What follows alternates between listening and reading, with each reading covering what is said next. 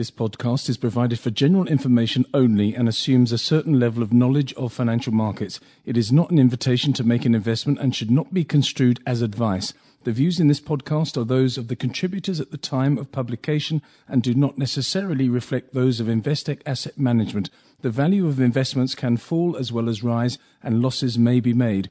The fortunes of China's economy has an impact on the world, and so it was heartening to see this morning that Chinese GDP growth in the second quarter of 2017 grew by 6.9%, same as the first quarter. And in fact, this is the first time since 2010, if it continues, that there will have been a yearly increase in GDP. On the telephone now, a man who knows China better than most, and that's Michael Power from Investec Asset Management in Cape Town. Michael, good number, 6.9%. I mean, this is off the base of a massive economy. Indeed, although I have to say I don't read accuracy into point ones, with China especially, but it does seem to be that the slowdown has bottomed and they are now engineering something of a soft landing. And I say soft landing is at 6.9% or 6.5%. It's still a very impressive growth rate that they're achieving. Yes, indeed. Property investment grew 8.5%. We'll come to that later on. Factory output up 7.6% in the first 6 months of this year, and foreign trade up 8.5%. for the half year of 2017, and these are good numbers. Foreign trade was looking a little bit dodgy a little while ago, but all bouncing back. And so I think the problem they have now is to rein in the economy again, apparently. I'm not sure about that. I think they have actually been putting their foot on the brake, and I think that it's showing up in things like leverage. It's showing up in terms of the sort of the secondary banking system, and I think that they have managed to stabilize things. I think that they still recognize that the state-owned enterprises need to be tidied up a bit. There's still too much capacity in certain spaces, but broadly speaking, I think that they would probably be quietly satisfied with the numbers as they're coming out. However, if you look at what's happened in terms of the just finished week of looking at the financial system that they have every 5 years in China, there's no complacency. Not that they are about to get the axe out or start chopping, and not that they're about to jack up interest rates or do anything funny with the currency, nor are they about to basically take the banks to task. But at the same time, there were a lot of tough words said at this recent meeting. Yes, indeed. If you watch the BBC this morning, which I did at about 6 o'clock, and the numbers had just come out, they were screaming about debt. Is debt a problem, and when compared to GDP in China? Look, I don't know, to be perfectly honest. The one thing I would say is that it does appear that debt is not growing like it used to be growing in China. The government has heard the screaming, and they have told the banks, listen, guys, that's not the way that we're going to grow in the future. We're looking to something a little bit more balanced. We're looking something a little less debt-rich, and you've got to do your part. And if you don't, and they have in the past, expect a smack on the wrist.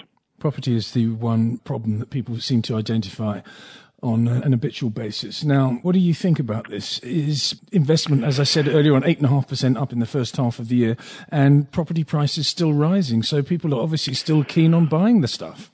Yes, although one has to remember that there's an element of borrowing the idea that property caused such problems in the West in the first 10 years of this century, so it's going to have the same effect in China. The fact of the matter is that you're asked to put down a lot more money in China if you're investing in property. Yes. So the level of cover is far, far, far greater. We're not talking about 120% loan-to-value ratios as was available in the United States before 2007. China just doesn't allow that. If you try to buy a second property, they really do climb in on you. So I'm not too worried. I think one needs to look carefully at the difference between the first, second, and third tier cities, and I think there's definitely some bubbles still around. But the reality is the first tier cities, they have this sort of period of stop, go, but not too much downside. They just have these breathing spaces between the upsides, and it does seem to continue. I think the fact that 400 million people are going to move off the land and into the cities over the next 20 years, largest migration of humanity in the history of humanity, yes, does rather underpin the property market. Yes, it really does, and will continue to do so, but it's got to be managed. And do you think that the central bank instructing the other banks to limit lending will be enough to curb the enthusiasm? I think that's up to a point, yes. I think there will be, mistakes here and there. There's no doubt about that. But there's also a very good indication that central government is giving the central bank more power to blow the whistle and to call people offside. And I think this is really, really important because up until now, it's not been as technocratic as perhaps it should have been, partly because the decision-making process was so diffuse in the sense that it also had to go back to the Communist Party. The Communist Party is still obviously delegating to the central bank, but the central bank is going to take a much more important position in the running of the economy as a whole moving forward. State-owned enterprises are something that we're familiar with in South Africa for all the wrong reasons. What about in China? This 5-yearly financial work conference that has ended on Saturday had a look at financial risks within the SOEs, and also, as you said earlier on, they want to contain excess leverage, but the Chinese certainly seem to be able to do it. Well, thus far, they've been able to do it. I don't think this is something that sort of, you wave a magic wand and it happens overnight. I think the way you've got to do it is grow yourself out of it. So it basically means you don't carry on making the sorts of mistakes that they made in the past by letting credit go runaway. You rein in the growth of credit, especially to those particular parts of the economy. You allow other parts of the economy to grow, and slowly but surely you grow yourself out of the problem. That's the ideal. Not to say that there isn't going to be a few slip-ups along the way, and I think there probably will be, but there's no go-go expansion of balance sheet through debt that's taking place in most of the SOEs now. They are really not the drivers of growth going forward. It's the consumption side of the economy that's starting to kick in, and the private sector on the business side. Foreign trade, as I said earlier on, has surprised many people to the upside with an 8.5% gain for the first 6 months of 2017. And this brings me to the currency factor, because it's gone a little bit quiet on the currency and the management of the currency. What are you seeing?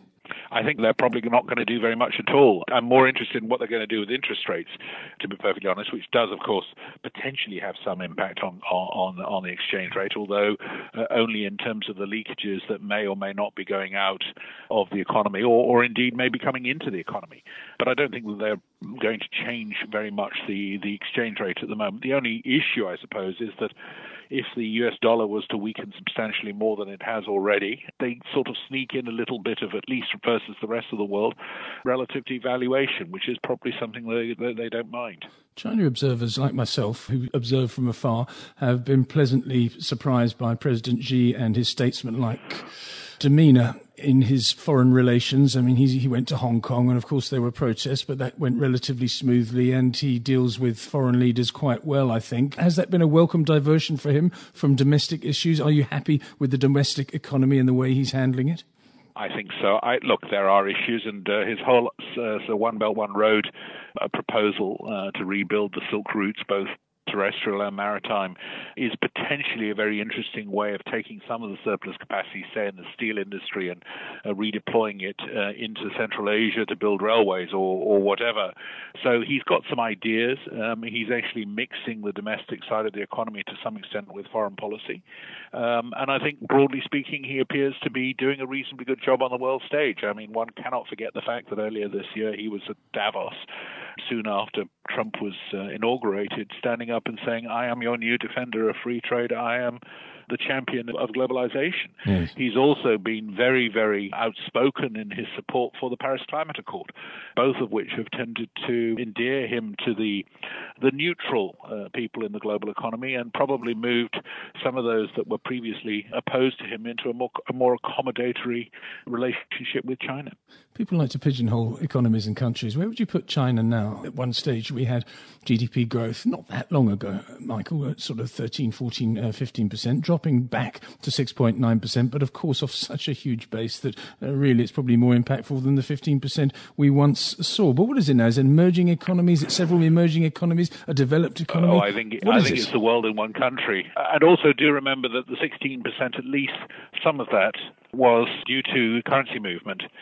So it's something which is slightly stolen where it comes in the currency. I think China is steady as she goes at the moment, and I think that's probably a good way of thinking about it. And good for the world? Broadly, yes, but it's a different world that we're moving into. I think the West is starting to realize its life is in rather sort of a complicated space at the moment, and growth is not going to be something that's going to be particularly robust moving forward due to a combination of bad demographics and very lackluster productivity. Still confusing for the average investor to know what to do with China. They like the story. We like 6.9% growth. We like the way that the economy is still bolting along like a long-legged colt, but is finding its feet quite nicely. But it's still an adolescent, in other words. But how do we expose ourselves to this? This is the big question. Well, also the Chinese don't particularly want you in there full on yet. That's why they're only opening themselves up. I called it the dance of the seven veils, very slowly, in terms of the Bond Connect, which is something that Xi Jinping inaugurated when he was in Hong Kong. We are seeing, obviously, MSCI now including the domestic economy in their indices, but at a very small level. This is a slow process, but I think the world is starting to get used to it, and I think the world is starting to realize China is here to stay. And there was a time in the 1850s and 60s, and you only need to read British newspapers at the time, when they thought investing in the United States was like, the Wild West. Well, this is the Wild East at the moment, and, probably people feel the same way. But that doesn't mean that, in 10 years along the line, it's not going to be a very, very good place to have your money. Michael, thank you very much for your time this evening. That's Michael Power from Investec Asset Management in Cape Town.